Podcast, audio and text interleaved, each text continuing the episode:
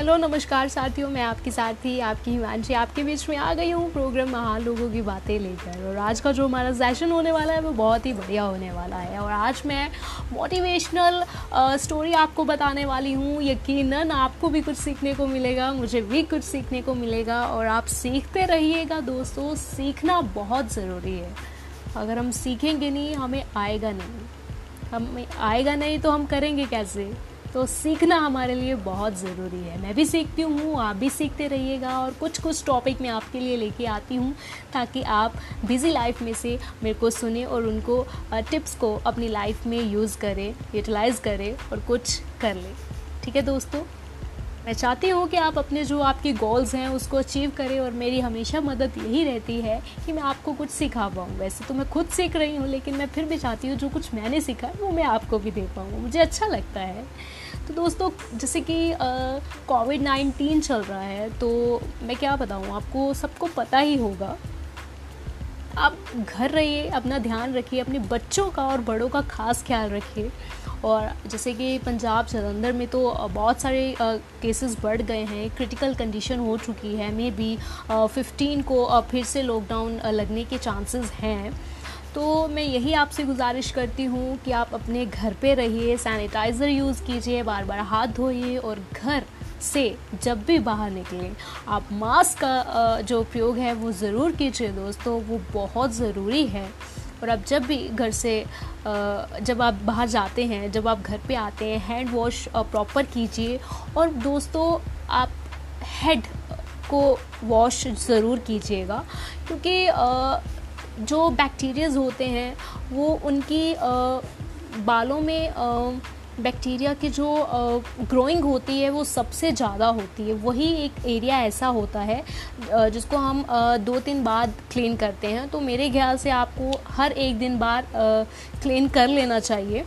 तो दोस्तों, आप अपना ख्याल रखिए, अपनी फैमिली का भी ख्याल रखिए। तो ज़्यादा बातें ना करते हुए चलते हैं टॉपिक के ऊपर। और आज का टॉपिक जो था मोटिवेशनल स्टोरी तो आज हम ज़्यादा बातें ना करते हुए स्टार्ट करते हैं। Ten ten. तो चलिए दोस्तों, एक बार एक साधु थे और उनका एक शिष्य था। जो उनका शिष्य था और वो बहुत ही समझदार और इंटेलिजेंट था। तो एक बार साधु अपने इंटेलिजेंट शिष्य को लेकर सैर करने के लिए निकल पड़े। तो जब वो रास्ते में जाते गए जाते गए, उनको बहुत सारी प्यास लगी। तो प्यास लगने के बाद जो साधु थे, उन्होंने अपने शिष्य को बोला कि हमें बहुत प्यास लगी है। तो शिष्य ने बोला कि दूर एक घर दिखाई दे रहा है। चलिए गुरुदेव, वहाँ पर जाके विश्राम करते हैं और साथ में पानी पीते हैं। तो जो गुरु थे, उन्होंने बोला ठीक है वो चलते गए चलते गए। तो रास्ते में वो घर तक पहुँच गए। फाइनली जब वो घर पे पहुँचे तो गुरुजी ये देखकर बहुत हैरान हुए कि वो घर की जो घर था, उसका जो दरवाज़ा था, उसकी मुरम्मत होने वाली थी। अगल बगल में खेत थे, लेकिन वो बंजर थे। उनको ये सोचकर बहुत दुख लगा। तो जो घर था, उनके शिष्य ने दरवाज़ा खटखटाया। खट खट खट खट तो दरवाज़ा खटखट आने के बाद वहाँ एक सज्जन व्यक्ति थे, वो जो घर से बाहर निकले। साथ में उनकी एक पत्नी थी और उनका एक छोटा सा, प्यारा सा बच्चा था। तो गुरुजी ने उनको बोला श्रीमान जी, क्या हमें पानी पीने को मिलेगा? तो श्रीमान जी ने उनको पानी दिया। तो गुरु जी ने अपने शिष्य को बोला कि आज की रात्रि हम यहीं विश्राम करते हैं। सुबह के ब्रह्म मुहूर्त में हम यहाँ से रवाना हो जाएँगे। तो शिष्य ने बोला, जी गुरु जी जैसी आपकी आज्ञा। तो जो गुरु जी थे, उन्होंने अपने जो सज्जन व्यक्ति थे, वो उनके पास बैठे और उनको पूछा कि हे सज्जन व्यक्ति, जो आपका घर का खर्च है, वो कैसे चलता है? तो सज्जन व्यक्ति ने बोला कि, हमने एक भैंस रखी है। कुछ दूध जो है, उसका हम बेच देते हैं और कुछ का हम घर के लिए रख लेते हैं और ऐसे ही हमारा घर का खर्च चल जाता है। तो गुरुजी ये बात सुनकर दुखी हो गए और वो सोने चले गए। साथ में उनका शिष्य भी चला गया। तो जब सुबह हुई, गुरुजी उठे और उन्होंने अपने शिष्य को उठाया, क्योंकि ब्रह्म मुहूर्त का समय हो चुका था, उनको निकलना था, रवाना होना था अपने गाँव के लिए। तो जो उनका शिष्य जब उठा तो गुरुजी ने उनको बोला कि आपको मेरी एक बात माननी पड़ेगी। तो शिष्य बोला, जी गुरुजी आप बताइए तो गुरुजी ने उनको बोला कि आप ऐसा करिए, इनकी जो भैंस है, वो ले आइए, हमें अपने गाँव साथ लेकर चलनी है। तो वो जो शिष्य था, वो बहुत हैरान हुआ, लेकिन वो गुरु जी से पूछना चाह भी रहा था, लेकिन उसने नहीं पूछा। तो उसने बोला कि गुरु क्या ऐसा करते हैं क्या? गुरु तो चौरी के बारे में तो सिखाते नहीं हैं, लेकिन खैर गुरु जी ने बोला है, बात तो माननी पड़ेगी, बड़े हैं। तो उन्होंने ऐसे ही किया। वो रास्ते में उसके मन में बहुत सारे क्वेश्चंस आ रहे थे कि मैं कैसे पूछूँ मैं कैसे पूछूँ लेकिन आ, कभी ना कभी मैं इस बात का उल्लेख करूँगा ज़रूर। तो वो उसने तो अपने गुरु को नहीं पूछा। लेकिन गुरुजी ने क्या किया? आगे रास्ते पर जाते ही उन्होंने वो जो भैंस थी वो छोड़ दी।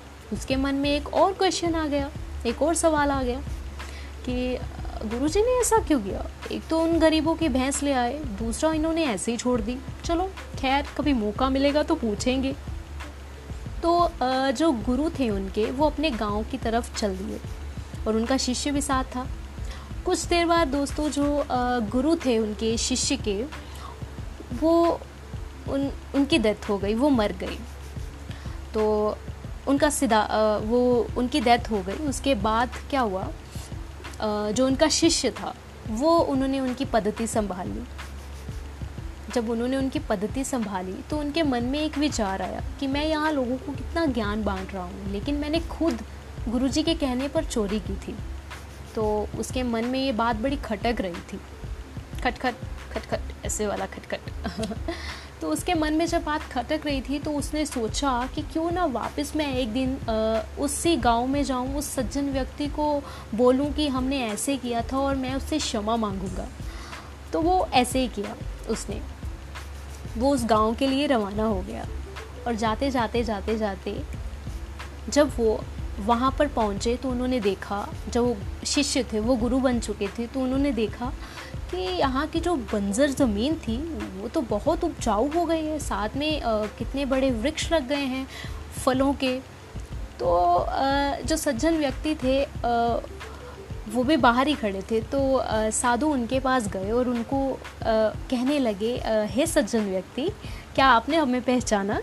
तो सज्जन व्यक्ति ने बड़े ही प्यार से हंस के उत्तर दिया क्यों नहीं गुरुजी? जब आप यहाँ से उस दिन प्रस्थान के लिए निकले थे। उसी दिन मेरी जो भैंस थी, वो चोरी हो गई थी। तो सज्जन व्यक्ति खुद ही बड़ा रियलाइज़ कर रहे थे कि यार, वो तो हमने की थी भाई, अब क्या करें? इसको कैसे बताएँ? बड़ा अंदर से गिल्ट फील कर रहे हैं हम तो। तो जो उनके श्रीमान थे, उन्होंने उनको बोला लेकिन जो, वो मेरी जो मेरी भैंस थी, उसके जाने के बाद मैंने बहुत मेहनत की। मैंने इतनी मेहनत की मैंने अपनी शक्ति को, अपनी क्षमता को पहचाना कि मैं उस बेजुबान भैंस के भैंस के लिए दूध बेचता था और उसी पैसों से गुजारा करता था। लेकिन मैं, मैंने जब अपनी शक्ति को पहचाना, मैं तो बहुत कुछ कर सकता था। आज देखिए गुरुजी, मैंने ये जो अगल बगल में खेत थे, मैंने वो उपजा लिए मेरे पास फलों का व्यापार है, मेरे पास दूध की फैक्ट्री है तो मैं धनी और सफल व्यक्ति बन गया हूँ। तो गुरु जी थे, वो बहुत खुश हुए। तो जो श्रीमान जी थे, उन्होंने गुरु जी को बोला कि गुरु जी आइए, घर के लिए प्रस्थान कीजिए। तो गुरु जी पहले उनके घर गए और उनका जो घर था, वो देख कर हक्के बक्के रह गए। भाई भाई, कैसे कर लिया इस बंदे ने? हमें भी पता चलना चाहिए, राज क्या है इसके अंदर का राज? तो राज जो है, वो मैं आपको बाद में बताने वाली हूँ। वो बड़ा ही अच्छा सा राज है। वैसे तो आप जानते हैं, लेकिन फिर भी मैं आपको ज़रूर बताऊँगी। तो उसने उनको पूछा कि आपकी पत्नी कहाँ है? तो जब उनकी पत्नी उनके लिए पानी लेकर आई तो गुरु जी के लिए तो उसने उसको देखा कि उसकी पत्नी बहुत ही अच्छी लग रही थी। तो उसका जो बेटा था, उसने उसको बहुत अच्छे स्कूल में डाल दिया। वो एक सफल व्यक्ति बन गया था, एक सक्सेसफुल बिजनेसमैन बन गया था, अगर आम भाषा में बोलूँ तो। तो गुरुजी ने उसे बोला कि तुमने बहुत मेहनत की और ये आज, ये जो तुम्हारी मेहनत का नतीजा है। तो उसने जो गुरु थे उन्होंने भी ये बात रियलाइज़ की कि जो गुरु थे वो कभी भी ज्ञान गलत नहीं दे सकते। उन्होंने उनको ये बात आज पता चली जब वो उन उस सफल व्यक्ति को देख रहे थे। तो दोस्तों, अगर आपकी लाइफ में भी कोई ऐसी भैंस है जो आपकी आज़ादी को, आपके सपनों को, आपके गोल्स को रोक के बैठी है तो वो रस्सी को, भैंस की रस्सी को काट दीजिए और आगे बढ़िए। आगे बढ़ेंगे तो मंजिल आपको मिलेगी। और मेहनत, ये सक्सेसफुल का मंत्रा यही कहता है कि लाइफ में मेहनत कीजिए। उठिए दोस्तों, आगे बढ़िए, हिम्मत करिए। यकीनन आप, जो आपके गोल्स हैं, उसको आप अचीव करेंगे। दोस्तों, आप ज़रूर पालेंगे अपने गोल्स को। और आप एक सफल व्यक्ति बनेंगे। दोस्तों, जो एक सफल व्यक्ति होता है, उसका सबसे बड़ा जो महत्वपूर्ण काम होता है, वो यही होता है अपनी वाइफ को खुश रखना और अपने बच्चों की अच्छी परवरिश करना और उनको अच्छे स्कूल में एक एजुकेशन देना। ये सबसे और सबसे बड़ा कर्म होता है एक हस्बैंड का। और ये हम सब लोग करते हैं। लेकिन जो मेहनत करते हैं, जो सक्सेस होते हैं, वो कुछ ज़्यादा करते हैं। तो दोस्तों, आइए हम भी आज उठते हैं, खड़े होते हैं, मेहनत वाली लाइन पे लगते हैं, लगन से मेहनत करते हैं। सबसे पहला और बड़ा मंत्र है सक्सेसफुल होने का सबसे पहले आप सपने देखें। सबसे पहले आप उन सपनों को देखें। उसके बाद आता है वाई हम देखें क्यों? क्योंकि हमें ज़रूरत है उन चीज़ों की। जब हम वो चीज़ों को ज़रूरत महसूस करेंगे, जैसे कि वो जो व्यक्ति था, सज्जन व्यक्ति था, भैंस खोने के बाद उसने अपनी ज़रूरतों को महसूस किया कि मैं अपने घर परिवार का खर्च कैसे चलाऊँगा। मेहनत करने के बाद वो लग्जरी लाइफ में रहने लगा दोस्तों। तो आप भी ऐसे अपनी लग्जरी लाइफ में रह सकते हैं। मेहनत करने की देरी है। देरी को जल्दी से अपनी रूटीन में शामिल कर लें। अपनी लाइफ का जो सक्सेसफुल मंत्रा है, वो अपना लें दूसरा नंबर है कि आप यकीन करें। सबसे पहले आप देखें, अपने सपने देखें कि आपको करने क्यों हैं। उसके बाद उन सपनों पे यकीन कीजिए दोस्तों। उस पर आप ऑफोमेशन दीजिए कि मैं ये ऐसा कर चुका हूँ, मैं ये ऐसा कर चुका हूँ, मैं एक सफल व्यक्ति बन चुका हूँ। उसके बाद ऑटोमेटिकली आप वो चीज़ों को क्रिएट करेंगे। क्रिएट करने के बाद देन क्या होगा? आप सच में और यकीनन अपनी लगातार मेहनत से वो चीज़ को अचीव कर लेंगे दोस्तों। और यही लाइफ का सक्सेसफुल मंत्र है। इसको अपनी लाइफ में डेली रूटीन में शेयर कर लीजिए दोस्तों। तो चलिए दोस्तों, मैं आपके साथ ही, आपकी हिमांशी आपसे लेती हूँ इजाज़त। कल फिर मिलेंगे, बातें करेंगे, अपना रिवॉर्ड देना ना भूलें थम्स अप करना ना भूलें। मैं बहुत सी चीज़ें आपके लिए लेकर आती रहती हूँ, आपको कुछ ना कुछ मोटिव देती रहती हूँ और चीज़ों को आप सुने यकीन आप अपनी लाइफ को बदल सकते हैं दोस्तों। तो चलिए दोस्तों, मैं आपके साथ ही आपकी हिमांशी आपसे लेती हूँ इजाज़त। तब तक के लिए शुभ रात्रि